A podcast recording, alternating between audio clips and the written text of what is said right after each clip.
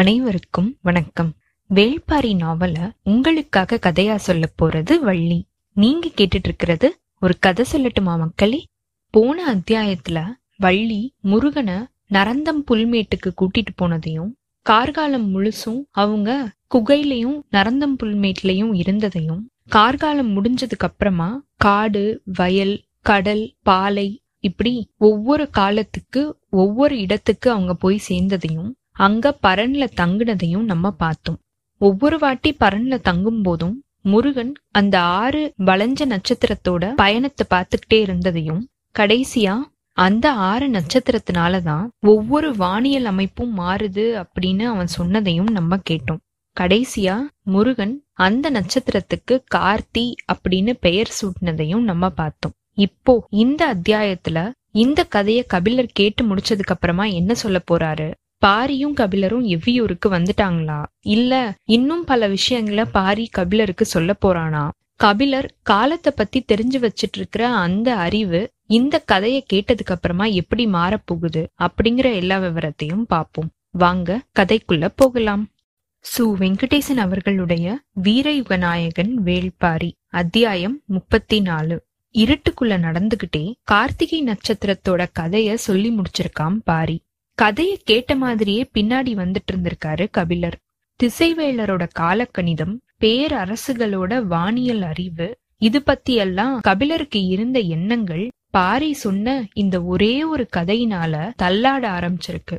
நாலு வருஷத்துக்கு ஒரு தடவை வர ஒளிவால இவ்வளவு துல்லியமா கணிச்சு வச்சிருக்கும் போதே மலை மக்களோட வானியல் அறிவை புரிஞ்சுக்கிறதுக்கு நம்ம இன்னும் கொஞ்சம் கூடுதலா முயற்சி செஞ்சிருக்கணும் அப்படின்னு கபிலருக்கு தோணிருக்கு. பேச்சே இல்லாம வந்துட்டு இருந்த கபிலரை பார்த்து பாரி சொல்லிருக்கான் முருகன் கார்த்திகை விண்மீன் கூட்டத்துக்கு பெயர் சூட்டின கதைய மட்டும்தானே உங்களுக்கு நான் சொல்லி இருக்கேன் இன்னும் எவ்வளவோ இருக்குதே அப்படின்னு. இன்னும் எவ்வளவோ அப்படின்னா முருகனை பத்தியா? இல்ல விண்மீன்களை பத்தியா? காலத்தை பத்தி. என்ன சொல்ல வரான் பாரி? அப்படிங்கிற திகைப்பு வாயடைக்க வச்சிருக்கு கபிலரை. பாரி சொல்லிருக்கான் அந்த ஆறு விண்மீன் கூட்டத்தோட அடிப்படையில தான் காலமும் ஆறு கூறுகளா பகுக்கப்பட்டிருக்கு. கார்காலம் கூதிர்காலம் முன்பனி காலம் பின்பனி காலம் இளவேனிற் காலம் முதுவேனிற் காலம். இப்படின்னு ஆறு பெரும் பொழுதுகளாவும் வைகரை காலை நண்பகல் ஏற்பாடு மாலை யாமம் அப்படிங்கிற ஆறு சிறு பொழுதுகளாவும் இதோட அடிப்படையில தான் பகுக்கப்பட்டதா சொல்லுவாங்க. அப்படின்னு பாரி சொல்லிருக்கான் இருள் சூழ்ந்திருக்கிற ஒத்தையடி பாதையில பின்னாடி வரவங்க ஒரு சின்ன சத்தம் கூட எழுப்பாம வரக்கூடாது அப்படிங்கறது கபிலருக்கு நல்லாவே தெரியும். ஆனா தெரிஞ்ச எல்லாமே இப்போ தெரியாததுக்கு பின்பக்கமா போய் மறையுது. பின்னணி கதைகள் காலத்தையே புரட்டி போடுது. பாவம் கபிலர் என்ன செய்வாரு? மனசு புரண்டு எந்திரிச்சு உண்மைய பற்ற நினைக்கும் போது குறுக்க வந்த கதை. அது உண்மையா அப்படிங்கிற கேள்வியை எழுப்புது. திகச்சு நின்னுட்டு இருக்கிறவருக்கு புதுசா ஒரு கேள்வி மேல எழும்புது. வேளிர்குல தலைவன் உருவாக்குனதுனாலதான் பொழுத தெரிஞ்சுக்கிறதுக்கு நம்ம வேலை அப்படிங்கிற சொல்ல பயன்படுத்துறோமா என்ன? காலை வேளை மாலை வேளை அப்படின்னு கூப்பிடுறதோட காரணம் அதுதானோ அப்படின்னு கபிலர் கேட்டிருக்காரு. கபிலரோட இந்த கேள்விக்கு பாரி கிட்ட பதில் இல்ல. கொஞ்ச நேரம் இடைவெளிக்கு அப்புறமா கபிலர் கேட்டிருக்காரு கால சுழற்சிய அறுபது ஆண்டுகளா வகுக்கிறதுக்கும் ஒரு நாள அறுபது நாளிகைகளா பிரிச்சு அறியறதுக்கும் இந்த ஆறு தான் அடிப்படையா அப்படின்னு பாறைக்கிட்ட இருந்து பதில் எதுவுமே வரல. ஆனா கபிலருடைய மனசுக்குள்ள உருவாகிக்கிட்டு இருக்கிற கேள்விகள் நின்ன பாடாவே இல்ல. கொஞ்சம் நில்லு அப்படின்னு கபிலர் சொல்லிருக்காரு. முன்னாடி நடந்துகிட்டு இருந்த பாரி நின்றுக்கான் அன்னைக்கு அங்கவை கேட்ட கேள்விய உன்கிட்ட சொன்னேனே உனக்கு ஞாபகத்துல இருக்கா? எது அப்படின்னு பாரி யோசிச்சுக்கிட்டு இருந்திருக்கான். அந்த ஒரு நொடி கூட கபிலரால காத்திருக்க முடியல. உயிரெழுத்துக்கள் ஏன் பன்னிரண்டு அப்படின்னு அவ கேட்டாளே அப்படின்னு சொல்லிருக்காரு ஆமா அப்படின்னு பாரி சொல்ல உயிரெழுத்துக்கள் பன்னிரண்டு மெய்யெழுத்துக்கள் பதினெட்டு இது எல்லாமே ஆறோட மடங்குகளாவே இருக்குது. இது அதனாலதானோ? ஆறு அப்படிங்கிற அச்சு மேலதான் நம்மளுடைய மொழி நிலை கொண்டிருக்குதா என்ன? ஆறு அப்படிங்கிறது எண்ணாகவும் நதியாகவும் மொழியாகவும் காலமாகவும் விரிவு கொண்டிருக்குதா அப்படிங்கிற கேள்விகளை அடுக்கிக்கிட்டே போயிருக்காரு கபிலர். அமைதியா நின்ன பாரி சொல்லிருக்கான் இந்த கேள்விகள் எல்லாத்துக்கும் விடை சொல்ல வேண்டியவர் நீங்க தானே என்கிட்ட கேக்குறீங்களே அப்படின்னு. இதுக்கான பதில யாரு வேணாலும் சொல்லலாம். கேள்விகள் உருவாகிறது தான் முக்கியம். பரம்பு மேல ஏற ஆரம்பிச்சதுல இருந்து நான் முக்கியமா தெரிஞ்சுக்கிட்டது பதில கிடையாது கேள்வியத்தான் அப்படின்னு கபிலர் சொல்லிருக்காரு பெரிய உண்மைகள் எளிமையான கேள்விகளுக்குள்ள தலை நுழைச்சுதான் வெளியில வருது. கபிலர் கேள்விகளுக்குள்ள தலை நுழைச்சுக்கிட்டு இருந்திருக்காரு. காலத்தை பத்தி வேற என்ன சொல்ல வந்த? அப்படின்னு அவர் கேட்க முருகன் அளவுக்கு இயற்கையோட ஒவ்வொரு அசைவையும் நுட்பத்தையும் புரிஞ்சுகிட்ட இன்னொரு தலைவன் இல்ல. முருகனோட ரெண்டு பறவைகளை பத்தின கதைகளை இணைச்சே மக்கள் சொல்லுவாங்க. நீங்க கேட்டிருக்கீங்களா? நான் கேள்விப்பட்ட கதைகள் எல்லாம் இங்க தலைகீழா மாறிடுது. நீ எந்த பறவைகளை சொல்ற? சேவலையும் மயிலையும் தான் சொல்றேன். அந்த பறவைகளுக்கும் காலத்துக்கும் இருக்கிற உறவை பத்தி கபிலர் யோசிச்சுக்கிட்டு இருக்கும்போது பாரி சொல்லிருக்கான் சேவல் கதிரவன் விரும்பி. செந்நிற ஒளியோட முதல் கீற்று வானத்துல மேல எழ ஆரம்பிச்ச உடனே அது குதூகலிச்சு கொக்கரிக்க ஆரம்பிச்சிரும். அதோட மகிழ்ச்சிக்கு அளவேதுமே கிடையாது. அதே மாதிரிதான் மயிலும். மயில் மழை விரும்பி கார்மேகங்கள் கூட ஆரம்பிச்சதும் குதூகலிக்க ஆரம்பிச்சிரும். தன்னோட ரெக்கைய விரிச்சு தன்னோட மகிழ்ச்சிய கொண்டாடும். நெருப்பும் நீரும் மாதிரிதான் கார்த்திகையோட இன்னொரு குறியீடு இந்த ரெண்டு பறவைகளும். இப்படின்னு பாரி சொல்லிருக்கான். சேவலோட கொக்கரிப்பையும் மயிலோட தோகை விரிப்பையும் கார்த்திகையோட இணைச்சு பாரி சொன்ன அந்த நொடியில கபிலருக்கு உடல் சிலிர்த்து அடங்கியிருக்கு. காலத்தோட எதிரெதிர் முனைகளை வச்சுதான் முருகனை பத்தி எல்லா கதைகளும் பின்னப்பட்டிருக்குது. அப்படின்னு நினைக்கும் போதே அறுபதாங்கோழியோட நினைவு வந்திருக்கு. முருகனுக்கு ரொம்பவும் பிடிச்சது அறுபதாங்கோழி அப்படின்னு தானே பரம்பு மக்கள் சொன்னாங்க. இப்படின்னு கபிலர் கேட்க இளஞ்சிரிப்பு மாறாம பாரி சொல்லிருக்கா? சேவலும் மயிலும் காலத்தோட குறியீடு அப்படின்னா அறுபதாங்கோழி காதலோட குறியீடு. அது முழுநிலா நாள் அன்னைக்கு வானத்தை பார்த்து தன்னோட மெல்லிய குரலால ஒளிய எழுப்பும். சேவல் மாதிரி தன்னோட அழகு திறந்து கூவாது. மூடுன வாயில முணுமுணுப்பா வெளியில வரும் அந்த இசை. வண்டுகளோட ரீங்காரம் மாதிரி மென்மையான ஒளியை எழுப்பும். வள்ளியும் முருகனும் நரந்தம் புல்லோட நடுமேட்ல இருந்த காலம் முழுசும் காத்துல மிதந்து வந்த ஓசை அதோட ஓசைதான். அந்த ஓசை காதலர்கள் உயிர் சுருண்டு ஓருடல் கொள்றதுக்கு வழி செய்யும். கார்காலமும் வேநீர் காலமும் இணைஞ்சதோட அடையாளமா கார்த்திகை இருக்கிற மாதிரி ஆணும் பெண்ணும் இணைஞ்ச காதல் அடையாளம்தான் அறுபதாம் கோழி.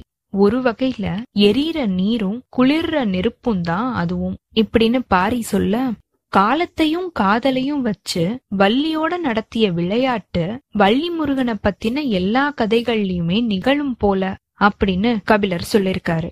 காலத்தோடையும் காதலோடையும் விளையாடி பார்க்க விருப்பமில்லா மனுஷன் யார் இருக்கா? மனிதனோட அடிப்படையான விருப்பம் இது ரெண்டும் தானே. அதனாலதான் எல்லாருக்கும் இந்த விளையாட்டு பிடிச்சிருக்கு. அத விளையாடி தீத்த வள்ளி முருகனையும் பிடிச்சிருக்கு. இப்படின்னு பாரி சொல்லிருக்கான்.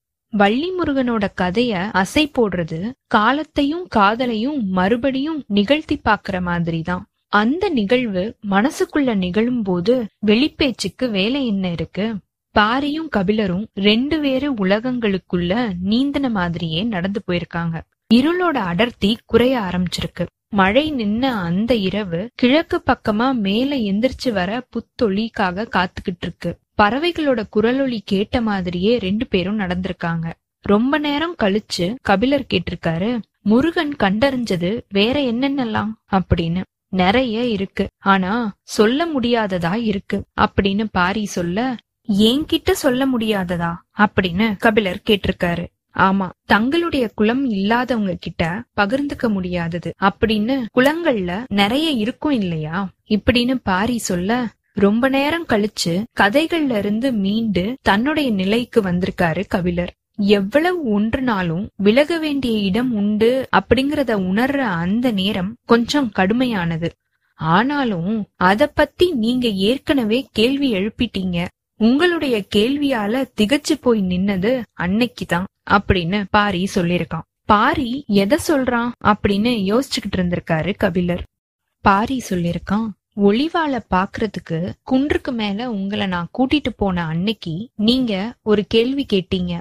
கபிலர் யோசிச்ச மாதிரியே சொல்லிருக்காரு. பாடி நகர் பத்தி கேட்டேன். அங்க வேலியர்களோட செல்வங்கள் பாதுகாத்து வைக்கப்பட்டிருக்குதா அப்படின்னு கேட்டேன்.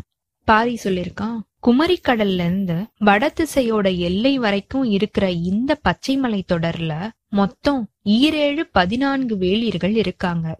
இந்த வேளிர் கூட்டம் அவங்களுக்கு கிடைக்கிற பெரிய செல்வம் எதுவா இருந்தாலும் அத பாழி நகர்ல வச்சு பாதுகாக்கணும் அப்படிங்கறது முன்னோர்கள் செஞ்ச விதி. அந்த பாழி நகரை உருவாக்குனவன் முருகன். கபிலர் அன்னைக்கு கேட்ட கேள்விக்கு இன்னைக்கு பாரி கிட்ட இருந்து பதில் வந்திருக்கு. அந்த நகர் வேளிர்களுக்கு மட்டும்தான் தெரியும் அப்படின்னு நான் கேள்விப்பட்டேனே. ஆமா அப்படின்னு பாரி சொல்லிருக்கான் மத்தவங்களால தெரிஞ்சுக்க முடியாத ஒரு நகரம் மண்ணுல எப்படி இருக்க முடியும்? மண் மேல இருக்க முடியாது. மண்ணுக்குள்ள இருக்க முடியும் தானே? அப்படின்னு பாரி கேட்க கபிலர் மிரண்டு போய் நின்றுக்காரு பாரி சொல்லிருக்கான் அது மண்ணுக்குள்ள வடிவமைக்கப்பட்டிருக்கிற அமைப்புகளை உடையது. அங்கதான் ஆதி காலத்துல இருந்து வேளிர்களுடைய செல்வங்கள் அதாவது பச்சைமலை தொடர்ல வியக்கத்தக்கதா இருக்கிற செல்வங்கள் சேகரிக்கப்பட்டு வருது. அந்த பாழி நகரை பாதுகாக்கிற பொறுப்ப எவ்விக்கிட்ட ஒப்படைச்சிருக்கான் முருகன்? அன்னையில இருந்து பரம்பு மக்கள் அத பாதுகாத்துட்டு வராங்க. இப்படின்னு பாரி சொல்லிருக்கான் மத்த வேளிர்கள் அந்த இடத்துக்கு வந்துட்டு போறாங்களா? ஆமா பாதுகாக்கிறது மட்டும்தான் எங்களுடைய வேலை. மத்த எல்லா வேளிர்களுக்கும் அந்த இடம் எங்க இருக்குது அப்படிங்கிற உண்மை தெரியும். எவ்வியூர்ல இருந்து மலைப்பாதை வழியா போனா பாழி நகர போய் சேர்ந்துடலாம் அப்படின்னு நீ சொன்னியே. இப்படின்னு கபிலர் முடிக்கிறதுக்குள்ள பாரி சொல்லிருக்கான் அது வெளி தோற்றத்துக்காக நாங்க அமைச்சு வச்சிருக்கிற சிறு பாழிக்கான பாதை. பெரும் பாழி இருக்கிற இடம் வேற ஒண்ணு. இந்த முடிச்சோட நின்றுக்கு பாரியோட மறுமொழி. இத நேரடியா கேட்க முடியாது. ஆனா கேட்காம இருக்கவும் முடியாது. என்ன செய்யலாம்? அப்படின்னு யோசிச்ச மாதிரியே கபிலர் கேட்டிருக்காரு. மலைப்பகுதியில மண்ணுக்குள்ள இருக்கிற ஒரு இடத்த எல்லா காலத்திலயுமே பாதுகாக்க முடியுமா? கால ஓட்டத்துல சீக்கிரத்திலேயே அது அழிஞ்சிடாதா? அப்படின்னு எவ்வளவு நிதானத்தோடையும் கூர்மையோடையும் கபிலர் பாழி நகர நெருங்குறாரு அப்படிங்கறத பாரி கவனிச்ச மாதிரியே பதில் சொல்லிருக்கான் அந்த நகர இப்ப மட்டும் கிடையாது. இன்னும் எத்தனை ஆயிரம் ஆண்டுகள் ஆனாலும் மண்ணுக்குள்ள எவ்வளவு ஆழம் அது புதஞ்சாலும் வேளிர் குலத்தை சேர்ந்தவங்களால கண்டுபிடிக்க முடியும் அப்படின்னு. எப்படி கேக்குறது? பாரிக்கு இக்கட்டான நிலைய உருவாக்கிடுமே அப்படின்னு கபிலருக்கு தோணிருக்கு ஆனா கேட்காம இருக்கிறது உருவாகிற அந்த எண்ணத்தை மறைக்கிற செயல். அத மறைக்க முயற்சி செய்யறது தோழமை கிடையாது. அப்படின்னு நினைச்ச மாதிரியே கபிலர் சொல்லிருக்காரு எப்படி அப்படிங்கறத நீ வெளிப்படுத்த தேவையில்ல அப்படின்னு. கபிலரோட சொல்லாற்றலை பார்த்து வியந்து போய் நின்றுக்காம் பாரி. எவ்வளவு திறமையோட என்ன முன்னாடி நகர்த்தி அவரு பின்னாடி வராரு அப்படிங்கறத நினைச்ச மாதிரியே பாரி சொல்லிருக்கான் அந்த நகருக்கான அடையாளங்களை உருவாக்குனவன் முருகன். அந்த அடையாளங்கள் மண்ணுல இருந்தா அது கால ஓட்டத்தினால மறைஞ்சு போகலாம். விண்ணுல இருந்தா இப்படின்னு பாரி கேட்ட இந்த கேள்வி கபிலரை இழுத்து நிறுத்திருக்கு பாரி தொடர்ந்து சொல்லிருக்கான் இன்னும் எவ்வளவு ஆயிரம் ஆண்டுகள் ஆனாலும் விண்மீன்களோட இருப்பிடங்கள் மாறவா போகுது? இல்ல அப்படின்னு கபிலர் சொல்லிருக்காரு பாழி நகருக்கான குறிப்புகள் விண்மீன்களை வச்சு உருவாக்கப்பட்டிருக்கு. இன்னும் எவ்வளவு காலம் கழிஞ்சு போனதுக்கு அப்புறமாவும் மாதங்களோட நாள் வரிசையும் விண்மீன்களோட இட வரிசையும் தெரிஞ்சவன் அந்த பாழி நகரத்தை லேசில கண்டுபிடிச்சிருவான் அப்படின்னு பாரி சொல்லிருக்கான் திகைப்போட அடுத்த கட்டம் அரங்கேறிக்கிட்டு இருக்கு. மலைமக்கள் அறிவோட சிறந்த தொடக்கத்தை உருவாக்குனவங்க.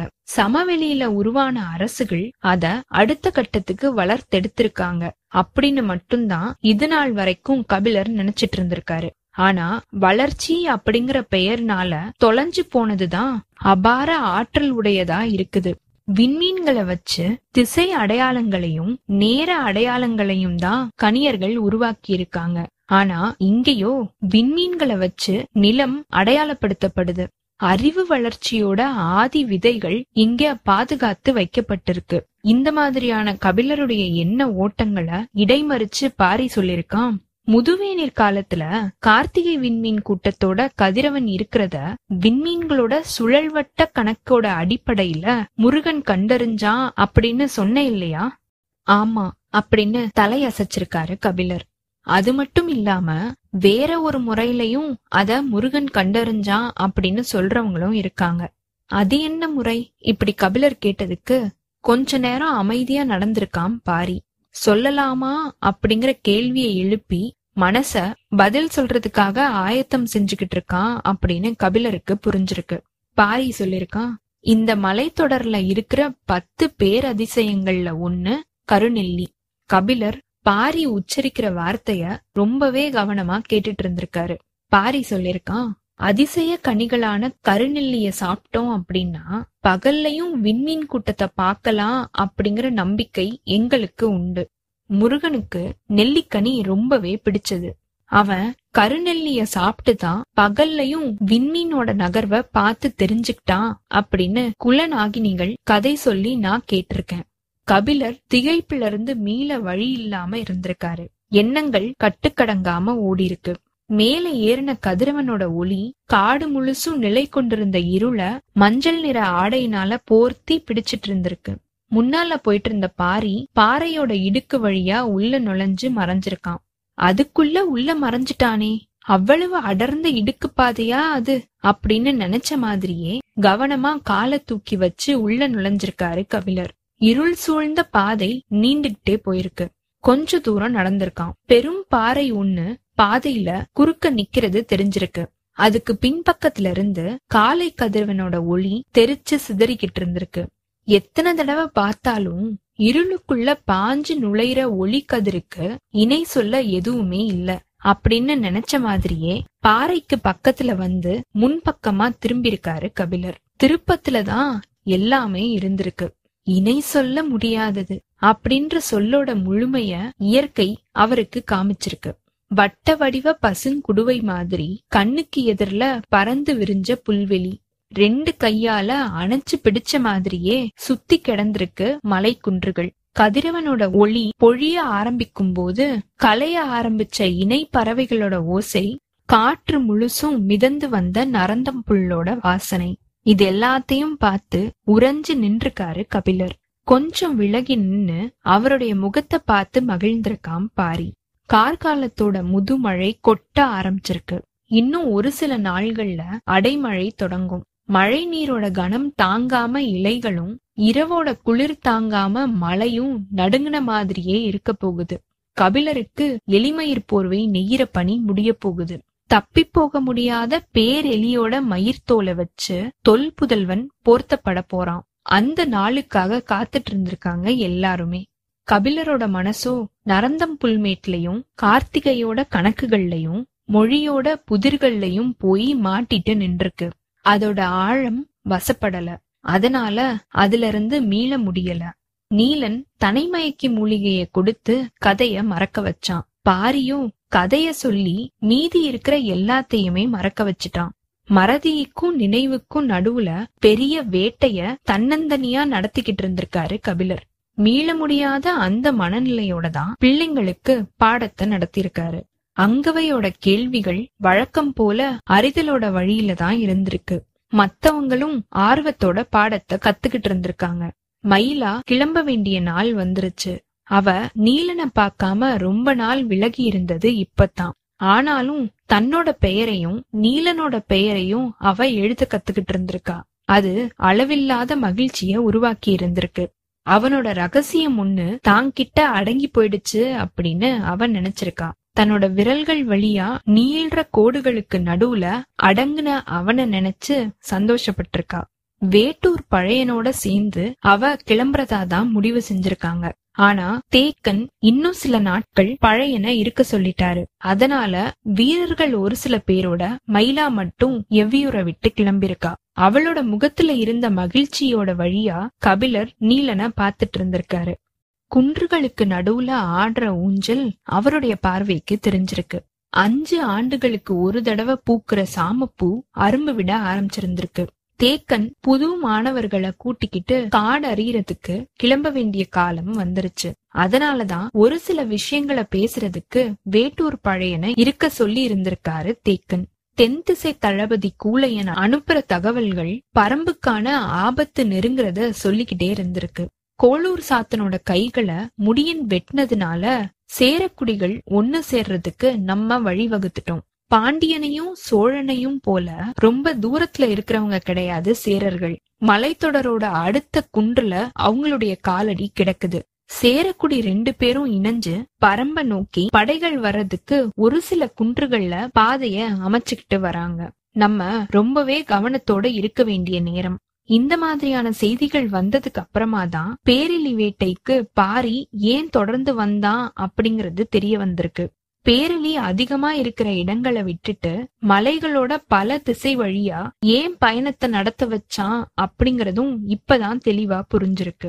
சேரர்கள் எந்தெந்த குன்றுகள் வழியா நுழைஞ்சு பாதைய உருவாக்க முயற்சி செய்யறாங்க அப்படிங்கறத பாரி சொன்னதா தேக்கன் சொல்லும் போதுதான் உதிரன் உறைஞ்சு போய் நின்றுருக்கான் கழுகோட மூக்கு மாதிரி பாரியோட கவனிப்பு இருக்கும். கழுகு வானத்துல உச்சியில பறந்தாலும் நிலத்துல கிடக்கிற பறவையோட வாசனைய சீக்கிரத்துல தெரிஞ்சுக்கும். அதே மாதிரிதான் பாரியும். எவ்வியூர்ல இருந்தாலும் பரம்பு மலையோட எட்டு திசைகள்லயும் நடக்கிற மாற்றங்களை துல்லியமா கவனிச்சிட்டு வந்தான்.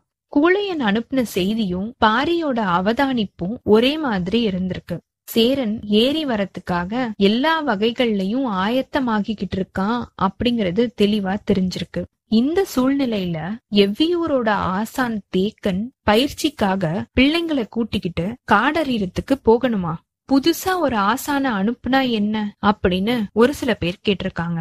அத முடிவு செய்ய வேண்டியது தேக்கன் தான் அப்படின்னு பாரி பதில் சொல்லிருக்கான் தேக்கனும் இந்த முடிவை சாமப்பூவோட அரும்பு துளிர்க்கறதுக்கு முன்னாடி எடுத்திருக்கணும். எனக்கான வாசனைய அது குடுத்துருச்சு. நான் அதோட அனுமதிய நுகர்ந்துட்டேன். பிள்ளைகளை கூட்டிக்கிட்டு காடறிற என்னுடைய பயணத்தை இனிமே நிறுத்த முடியாது அப்படின்னு சொல்லிட்டாரு.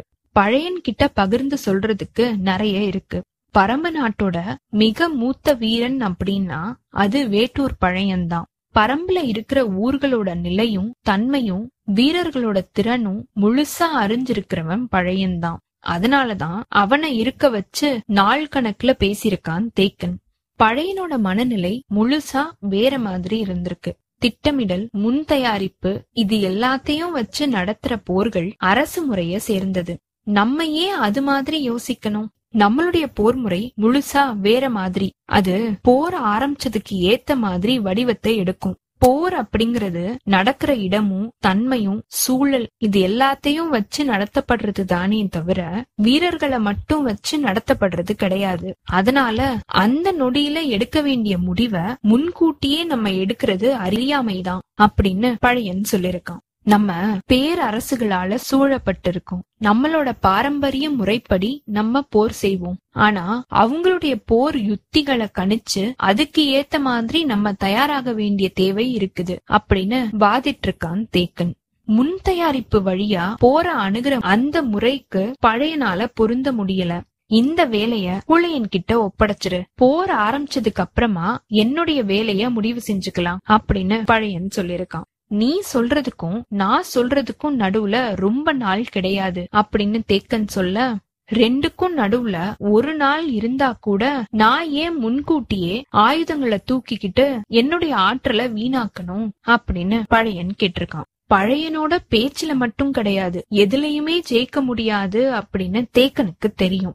உண்மையில தேக்கன் நடத்துற போராட்டம் அந்த விடாப்பிடியான மனநிலையோட தான். தேக்கன் திட்டமிட்ட போர் முறைய எதுவும் இல்ல அப்படின்னு ஒதுக்க முடியாது. இயற்கையோட பல அமைப்புகள் திட்டமிட்ட ஒருங்கிணைப்ப வச்சுதான் தாக்குதல தொடுக்குது. இந்த எடுத்துக்காட்டு நம்ம சொன்னோம் அப்படின்னா அதுக்கு மாறான ஓராயிரம் எடுத்துக்காட்டுகளை பழையன் சொல்லுவான். அதனால பதில் எதுவுமே சொல்லாம அமைதியா இருந்திருக்கான் தேக்கன். ஆனா சூழல்ல இந்த அமைதி இல்ல. இத்தோட இந்த அத்தியாயம் நிறைவு பெற்றதுங்க. அடுத்த அத்தியாயத்துல பரம்பு நாட்டு மேல சேரக்குடியினர் போர் தொடுக்கிறாங்களா? குடநாட்டிலையும் குட்டநாட்டிலையும் வேற என்னென்ன வேலைகள்லாம் நடக்குது? பாண்டிய நாட்டுல அந்துவன் பாண்டரங்கத்துல வரைஞ்சு முடிச்ச ஓவியத்தை திசைவேளர் வந்து பாக்குறாரா?